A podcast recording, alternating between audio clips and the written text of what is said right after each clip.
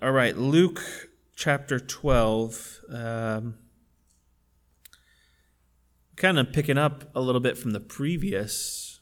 Uh, it's kind of all one long thought, if you will, and I think you'll kind of get get the drift, catch um, how we're connecting these things as we move through the text.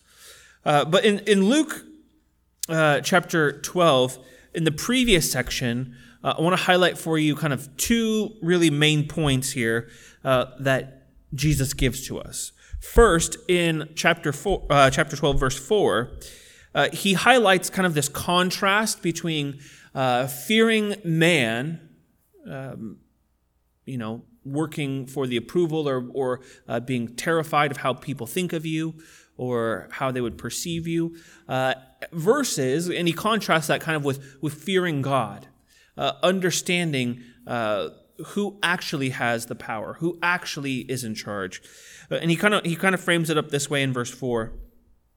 I think it's helpful to read. I tell you, my friends, do not fear those who kill the body and after have nothing more that they can do. So he's kind of using that to speak to the situation of of uh, mortal mortals. Uh, he speaks to the situation of uh, perhaps wanting to please them and doing things to please them so that way they uh, will not kill you. Uh, and he says here, don't, don't be afraid of those who can, who can only kill you. Then he says in verse 5, But I warn you whom to fear.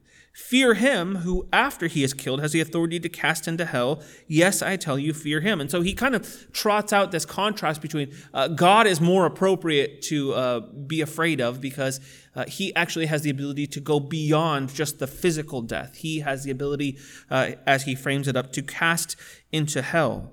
And Jesus says, You ought to fear him.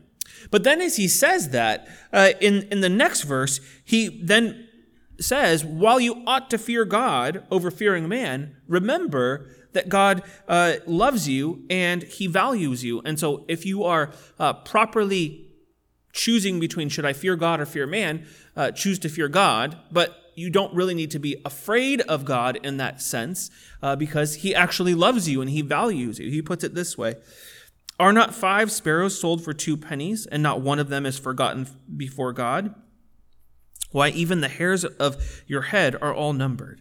Fear not, you are of more value than many sparrows. So he, he then comes there to comfort us while saying, Don't be afraid of men, be afraid of God in contrast to men, but also you don't need to be afraid of God because he loves you and values you.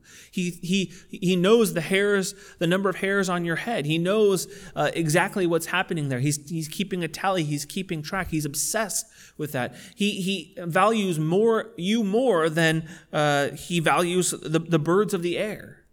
And so he, he kind of puts this framework uh, in place for us uh, and this is meant to bring us to a place of confessing and acknowledging God before men by saying, oh, we don't have to be afraid of, of man. We can confess that we belong to Jesus, that we love him and we serve him. And, and Jesus knew that this would be a particular uh, difficulty for his followers because uh, they're about to head into some hardships and uh, oppression. And uh, the book of Acts is filled with them, you know, uh, testifying about who Jesus is and the religious leaders and authorities not really liking that.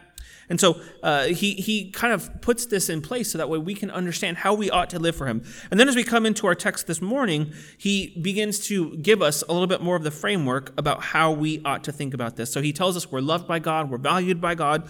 And then as we land in verse 8, we get uh, what we ought to do and a promise connected to it. So first, verse 8.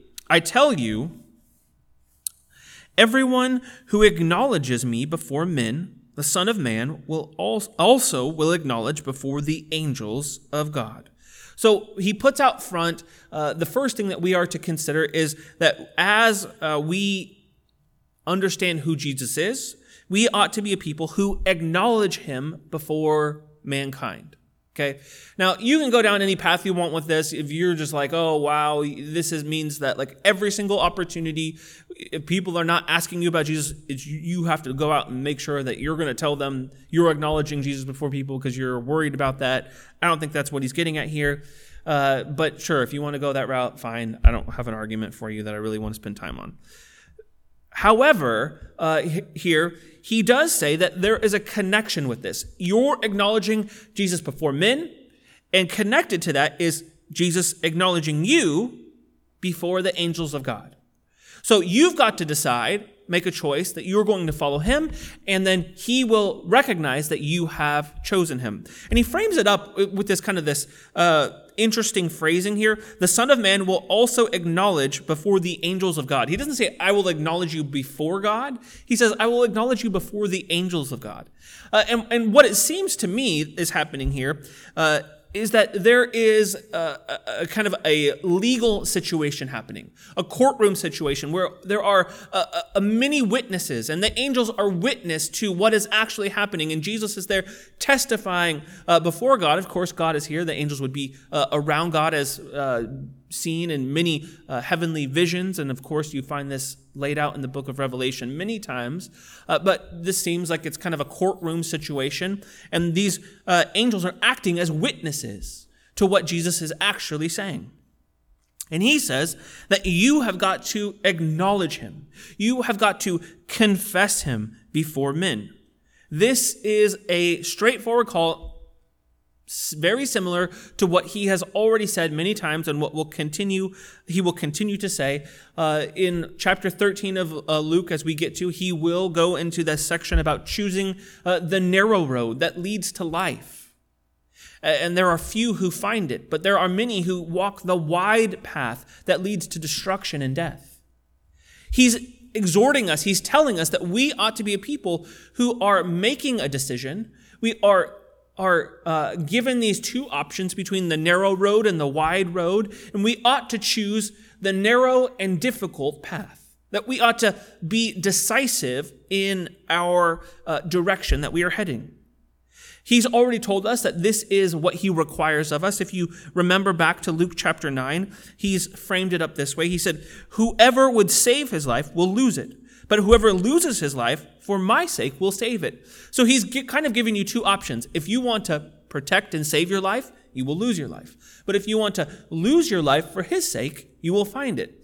Now, notice in both of those wide road and narrow road, losing your life uh, eh, eh, for his sake or protecting your life for your own sake, both of those are uh, binary options. There is not a alternate. There isn't a like, well, I'm just like cool with other people making that choice, but I'm like not going to make that choice. That is not an option. He doesn't leave that open to us. There isn't a, a third path, a third way. There isn't an alternate way. There isn't uh, a different direction that you can choose. There isn't an exploratory way. There's no choose your own adventure. It doesn't work. He says specifically, you don't have to pick me. You don't have to choose me. You don't have to take my path. But if you don't take my path, you're choosing to take another path, and I've told you what that results in. It leads to the loss of life, destruction, and death. So it's not like it's a secret. It's not like there's anything being, like, well, I'm not really sure how this is going to go. I'm not really sure if this is going to work out for me. It's very upfront. This is where it leads. He's telling you straight in a straightforward fashion, here's how you get to where you want to go. If you want to save your life, he tells us, lose your life for his sake. And so this is a call for us to then find our identity in Jesus, to lose our lives for his sake, to reorient our lives completely and totally around him and how he's doing and what he's doing. And then he gives us that promise. If we do that, if we do that, if we say, acknowledge him before men and we say, hey, I know you, I know you when people ask. Then, then he will in turn say to us, yeah, this, these guys, they belong to me. They're confessing that they know me. We have a relationship, we have a connection. And so uh, they, they all of a sudden, they all belong to me. Everybody you should know, angels, they all belong to me. This, this last week, uh, you know, as I was in New York, one thing uh, that happened was uh, on a whim, we just I wanted to try this place. Uh, I had been before, but um, I, I, wanted the, everybody else to try it. So we just popped into the bar real quick, right? Because I was like, okay, let's go into the bar because I know we can go in there. We could just order food real quick uh, at the bar, and and I really wanted them to just try like one thing. So we went there. But what happened was, as I, was, I went to the restroom, I came back, and I, and I was walking back. I ran into the chef, and he and he he loosely knows me, so I was like, "Oh, hey, what's up?" And he saw my jacket that has like the uh, the kind of the logo that he's familiar with, and and in a second, like over the course of like probably 20 to 30 seconds we made like a loose connection of like remembering like oh yeah we've met multiple times. Like we were like uh, i know you you know me i know you we you know me. And in that course he had started asking more questions and we were talking and you know uh, being reoriented with one another. And, then he, he, i was like oh yeah i just really wanted them to try your food. We were just going to come in here and grab a quick bite. So then he was like oh yeah great. How many people so I was like, okay, it's like four people. So then he scurried off. Uh, and then I, I could, he's like, I got to go to a video shoot. So he went to, to the corner, but I could see he checked in with like the reservationist on the way because I asked if we could go to this other place.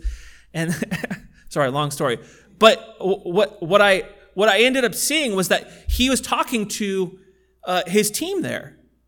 And, and he, what happened was he was talking to them and he was like gesturing over to where we were. And he was like saying like the, the hat, right? Like and so we, and then he left.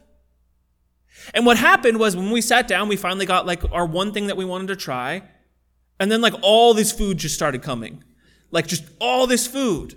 Like tons of food. We were, we had already eaten dinner before this. Okay. All this food started coming.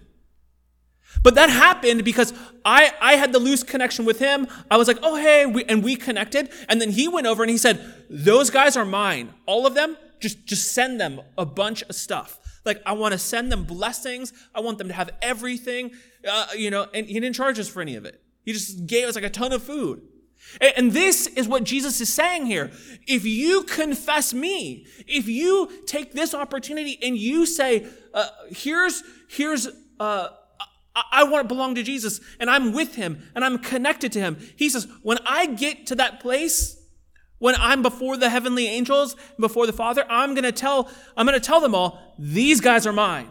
They belong to me. And so take care of them, protect them, give them everything that they need, all the rights and benefits that belong to the Christian. All the things that you get, the promise of the Holy Spirit, the encouragement, the community of, of the church, faith together, uh, all of this belongs by right to you when you confess Jesus and He says, Yep, they're mine. He has called us out. And the, and the scriptures tell us that He has, when we confess Him, He has sealed us with His Holy Spirit. He's marked us with His Spirit, that it belongs to us. And, and, and then you find in, in the book of First John that that tells us that we are His children, that we belong to Him. Okay, I don't want to teach the whole book of First John right now because I'm real tempted at this very moment. We got to jump back into the text. But I will tell you, read it on your own time you, you know you could start like um like maybe the second half of chapter 2 into like 3 through 5 okay do it when you get a second. Here we find that this is what's happening. They are confessing we ought to be confessing Jesus before men, and, and he will in turn recognize us. This is what in, uh, uh actually happens uh, in uh, Acts chapter 7 when you find that the very first uh, Christian who was killed for Christ. Uh, in Acts chapter 7, this man called Stephen, he is testifying before the religious leaders.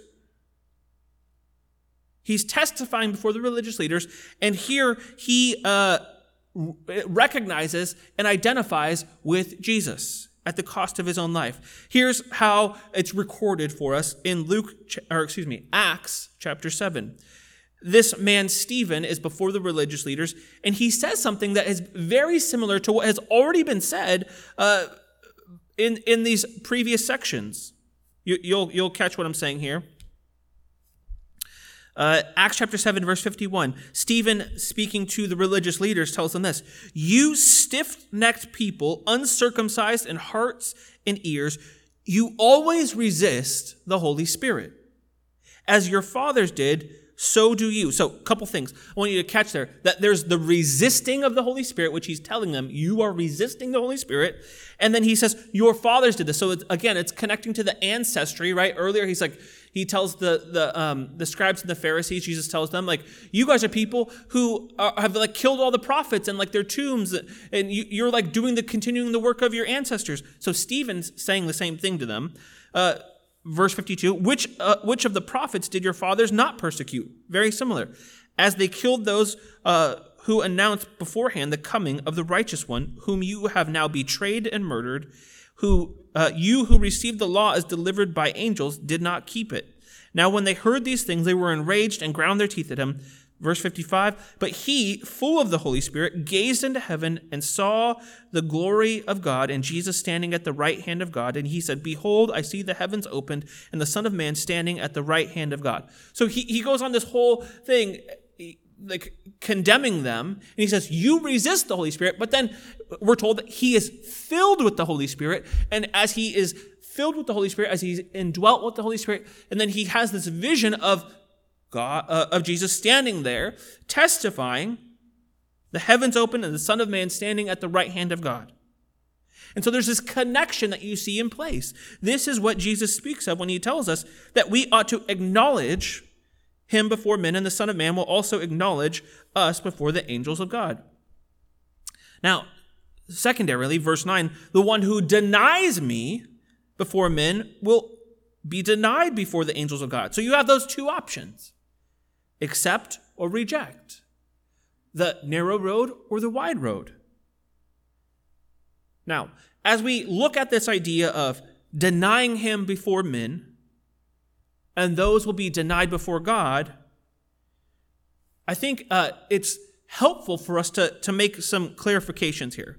Because I think a lot of times, if, if you're somebody uh, who is there's generally it's kind of like two people people who think you like never send, or people who think like you just like like all of a sudden like you have denied jesus before men right because you didn't put like a scripture bumper sticker on your car right? Like there's like we're all over the place in terms of people. Some of us are like crazy sensitive and some of us are just like not even close to like we should be feeling some conviction of the holy spirit and like really taking a look at like how we're living but here's how we think about this uh, section here. What does it mean to deny uh, him before men? That will lead to being denied before the angels of God. Is he referring to a single incident? Um, or is he referring to a pattern in the life of an individual? Well, if you look just here at um, what is being said, I think you can glean from this a couple examples that we find from the scriptures. If you take uh, two men that were both a part of Jesus' uh, original uh, discipleship crew, his posse, we've got both uh, two men who denied him. We have uh, Peter and we have Judas. And, and, and we find Peter, he three times, he has a, he has a small pattern there where he's like, he's swearing that he does not know Jesus. Like he's like making the most intense uh, oath possible that like he has no association with Jesus, that he doesn't want to be a part of Jesus. Stop connecting him to Jesus. But then, as you as you as you contrast that with Judas, you find that Judas also denies Christ. Uh, and his end was different as well. Now, there is kind of the, these uh, different ways that you can kind of think about this. There's like a denial of of of like nerve, like you, you got too nervous in, in the moment and you were just like uh, freaking out and you don't really know what to do. And then you have like the denial of heart, which kind of seems like uh, the, the longer ongoing pattern. The difference between uh, Peter and Judas is that after Peter uh, denied Jesus, he ended up repenting. He ended up confessing that he did that. He ended up recognizing that that was foolish and sinful and unwise. Whereas Judas did not. he wanted to go away. He wanted to be confirmed in his decision. Now, these are just two examples. We could trot out many examples. As you look at uh, the New Testament, you find Paul speaks of uh, many people who uh, have shipwrecked their faith or decided that they were going to go away. And earlier in a lot of the scriptures, you find uh, that they were like serving faithfully, and whatever reason they decided, you know, that they were going to be led away by the things of this world, and that they treasured those more than they treasured Jesus.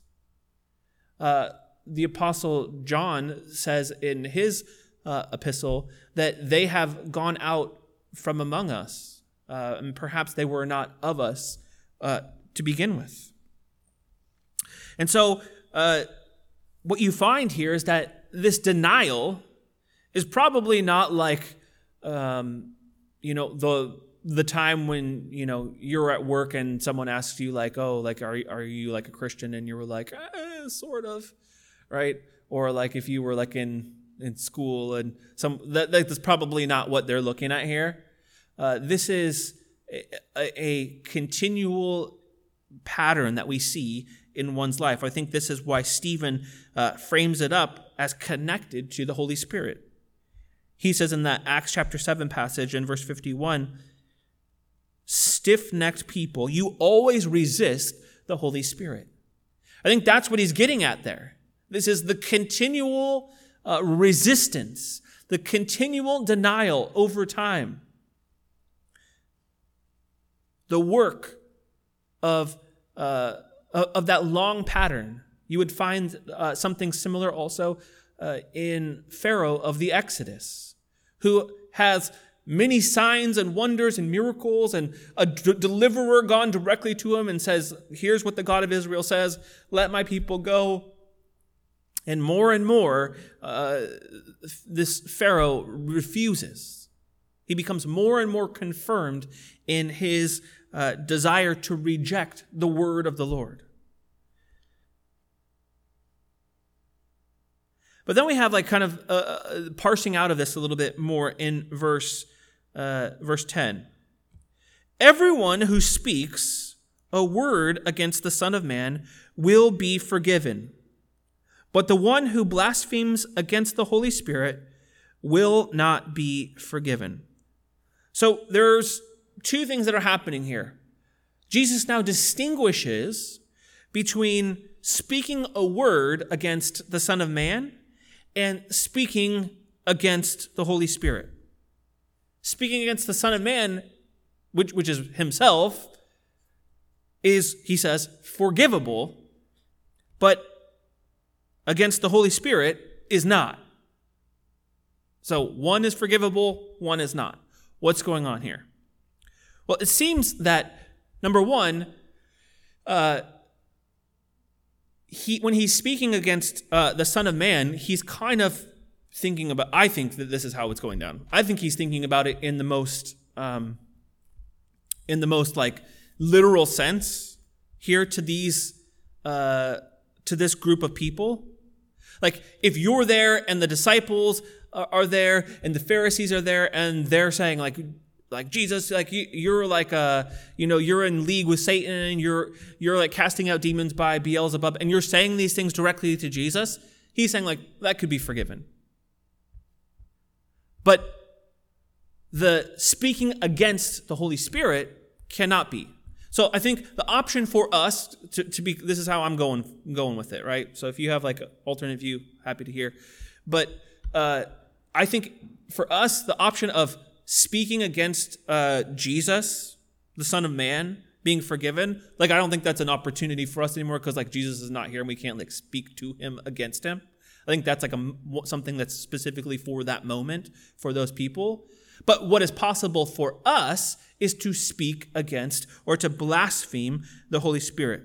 Now, he, he, he, does this with, with, brings in this idea of speech because I think it is reflective of the attitude of the heart. Here's how Paul puts it uh, in, um, in Romans chapter 10. He says, if you confess with your mouth, right? So there's a verbal. If you confess with your mouth that Jesus is Lord and believe in your heart that God raised him from the dead, you will be saved. For with the heart one believes and is justified, and with the mouth one confesses and is saved. So there's word and deed, there's action that is connected to an inner belief. You can't just be like, well, I believe, but I just don't really want anyone to know that I believe. Uh, I think this, but I don't want to make it public. I don't want anyone to be aware of it. I don't want anyone to see the evidences of this. He says, if you're not willing to do that, then th- there's no teeth behind what your belief is. It's not informing how you actually live. He goes on and he says, for if the scripture says every, uh, for the scripture says everyone who believes in him will not be put to shame. There is no distinction between Jew and Greek, for the same Lord is Lord of all, bestowing his riches on all who call on him. For everyone who calls on the name of the Lord will be saved. So there's, there's clearly some connection to uh, this verbal mode, speaking this out, uh, putting action behind what you actually believe. It's not the spoken word that's key, but it, it's, it's what it reveals. It reveals that attitude of the heart, what your decision is. And so as he as he shares that, uh, that sits directly in contrast to blaspheming against the Holy Spirit. So one thing's forgivable, one thing's not. Uh, I for me, I, I'm not really sure how we could speak a word against the Son of Man that would be forgiven. I don't think that option's open to us at the moment. Uh, but blaspheming against the Holy Spirit, which will not be forgiven, is open to us, it seems like. Now, let's break it down because blaspheme is an old word and we don't really use that anymore. So, what the heck does that mean?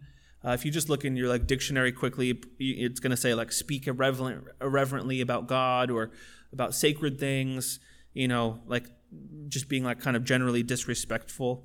Uh, but as you look into the Greek words a little bit, you, you kind of find that this is to speak against uh, in a in a way to injure or harm their reputation. Or the one word that, that I like uh, is, is you know, kind of a legal term, but I think if you break it down in, into the most simple, uh, if you break it down a little bit more simply, the word is defame, right? Defame, right? For us, that means like kind of just slander, but I, but I think in uh, the actual construction of that word, defame, it, it means to like not make famous, to remove fame, to ruin that reputation. What you thought was glorious about that person or thing, uh, you're suddenly making sure that it's not seen in that way, that it's not going to be received properly. And if Jesus is God, and you're going to defame him, that means you're going to outrightly say that he's not, and you're going to make sure that no one else thinks that he is.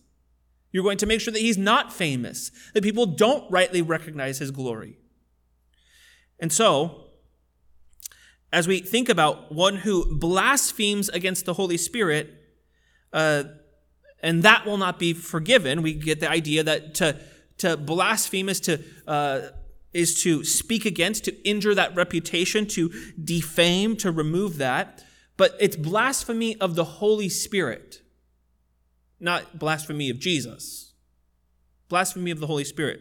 Now, one of the ministries of the Holy Spirit is to testify of Jesus. John tells us this in John 15, verse 26. He says that when the Helper comes, the Holy Spirit, I will send, uh, whom I will send to you from the Father, the Spirit of truth who proceeds from the Father, he will bear witness about me. So he's testifying to Jesus.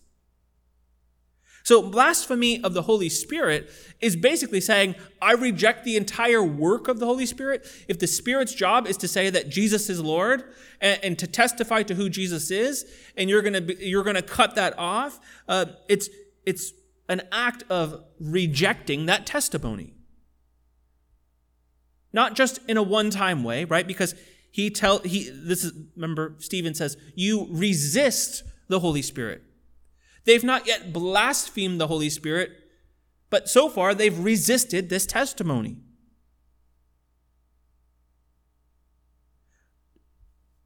To participate in blasphemy of the Holy Spirit is uh, surely uh, resistance is a part of that. that persistent and, and decisive rejection of the Spirit's message and work concerning Jesus, that would be in line with that.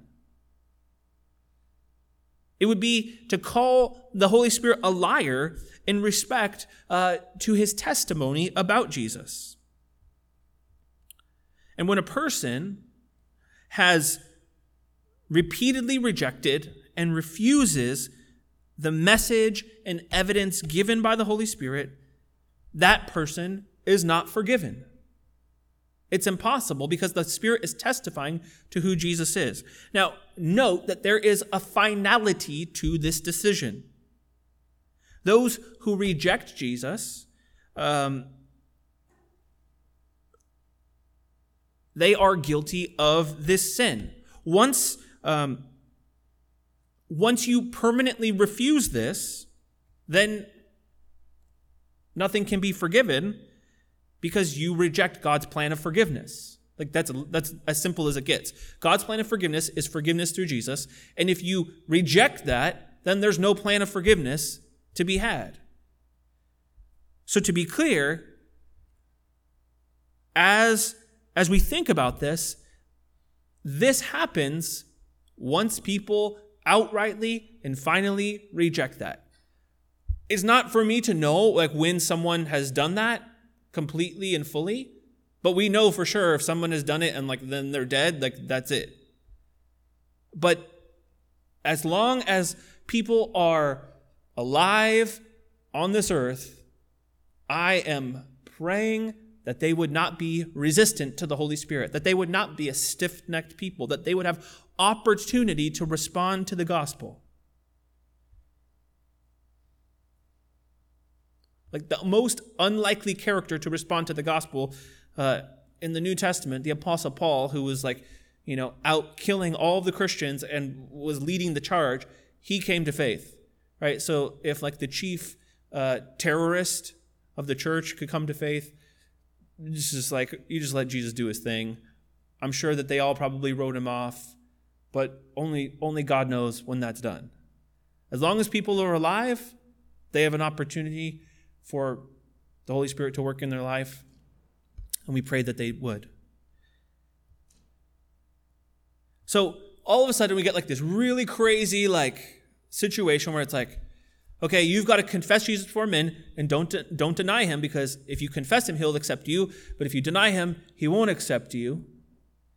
And then we have this section about receiving the testimony, right? If you about um, receiving the testimony of the Holy Spirit and not rejecting the Holy Spirit, and knowing that if you continually reject the testimony of the Holy Spirit, you will not be forgiven. But then we kind of come into this other section uh, to wrap it up here in verse 11. Because in the midst of all of this, remember, Jesus knows that these guys are about to like go into like a really crazy season of standing before the rulers and authorities. They're going to be tested by, uh, you know, people in their lives. He knows that we are going to be people who are challenged in this culture, in this, in our workplaces, in in the academy. That you're going to have like professors who are asking you these things and wanting to know like where do you stand on this? What do you think about this? How do you how do you process life? But he tells us as as in the midst of that, he gives a word of assurance.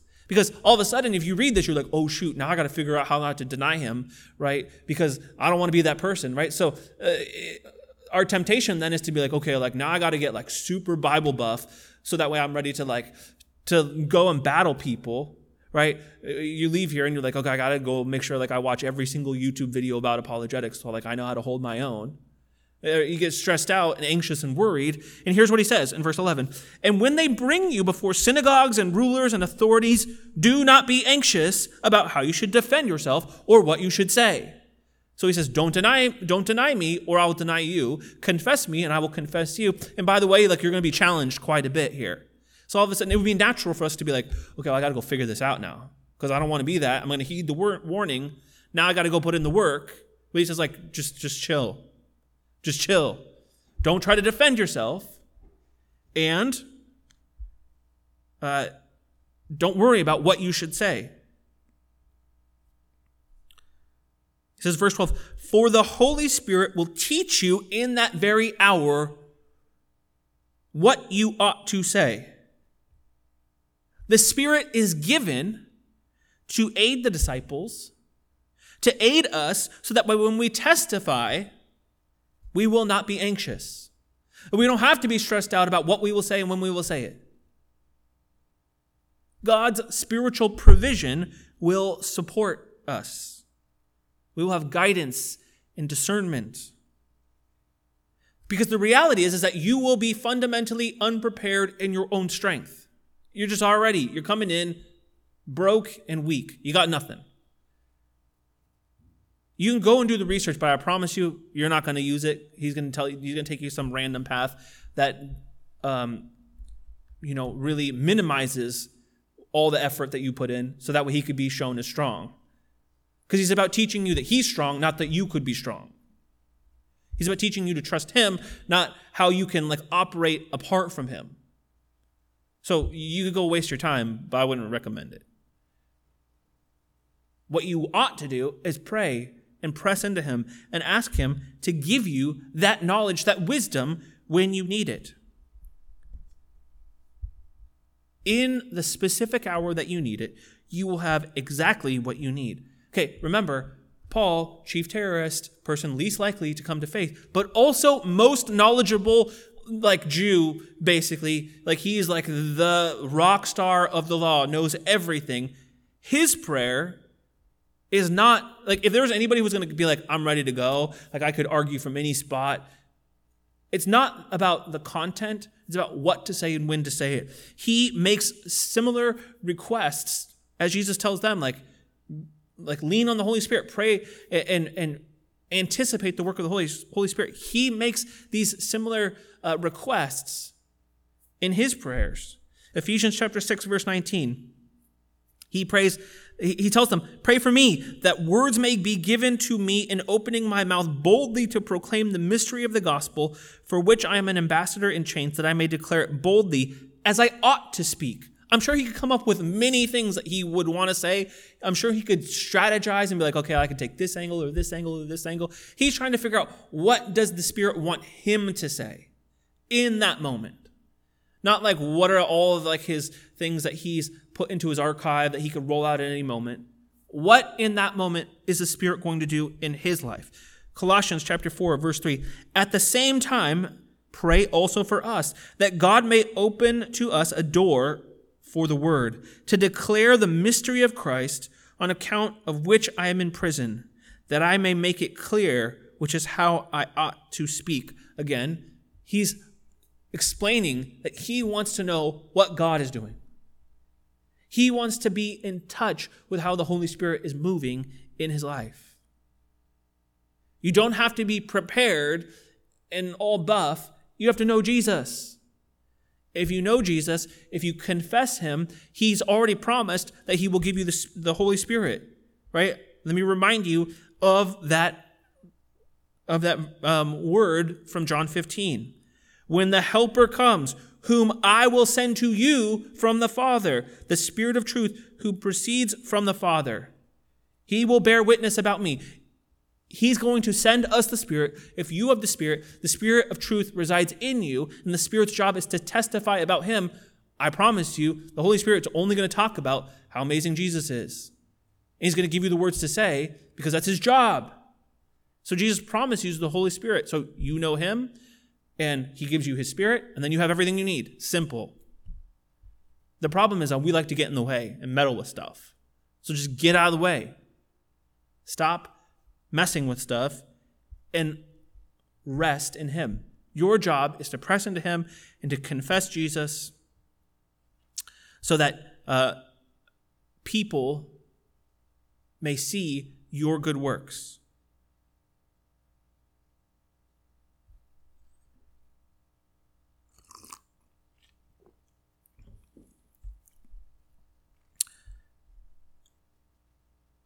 The call that Jesus puts on us is to trust and fear God. He is the one who has all authority, all power over mankind. He has power and authority over each and every soul. He calls us to be a people who are forthright in our decision to follow him, to take to choose that, that path, to choose the narrow road and just stay on it, to avoid the hypocrisy of the Pharisees. Right? That's kind of what he started this chapter with in verse 12. He tells the disciples, Beware the leaven of the Pharisees, which is hypocrisy. Don't be worried about them. They want to be seen in the marketplaces. They love the greetings. They love these things.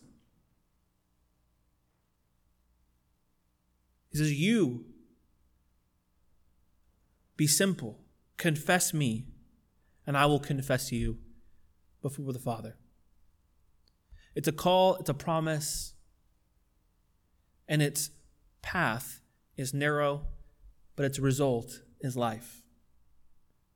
So I would encourage you let's walk together. Let's go together. You're not going on your own, right? You're not going on your own. We're all going together. Let's go together. We are here to encourage and build up and strengthen and help each other so that we might have life. And when we get there, we show up and we say, Hey, uh, hey, Jesus. He's going to tell everybody, like, oh, all these people, they're all mine. I've been making a table for them for us to enjoy the marriage supper of the Lamb. We're going to have a feast. I'm going to just start sending them tons of food, just a massive amount of food. It's going to be epic and awesome. Know Him, enjoy Him, confess Him, walk with Him, and be led by the Holy Spirit as He gives you the words when you need them for whatever you're going to say. I don't know, you don't know. we all can't prepare. We can just prepare and expect that He will do exactly what He says He's going to do. Let's pray. Lord, we are grateful for your word, for your kindness, for your love. We're grateful that your Holy Spirit is present in our lives. We're grateful that your Holy Spirit testifies to your goodness and your kindness, that we can trust you. And so we will proclaim uh, that you are our Lord and King, that you rule over all, and that you provide everything that we need. Everything that we need, we can find in you. And we don't want to go looking for it other places and get all confused and turned around. But you always provide exactly what we need when we need it. And so, where we come and we find our peace and our satisfaction in you this morning. Be glorified in your church. We love you. Amen.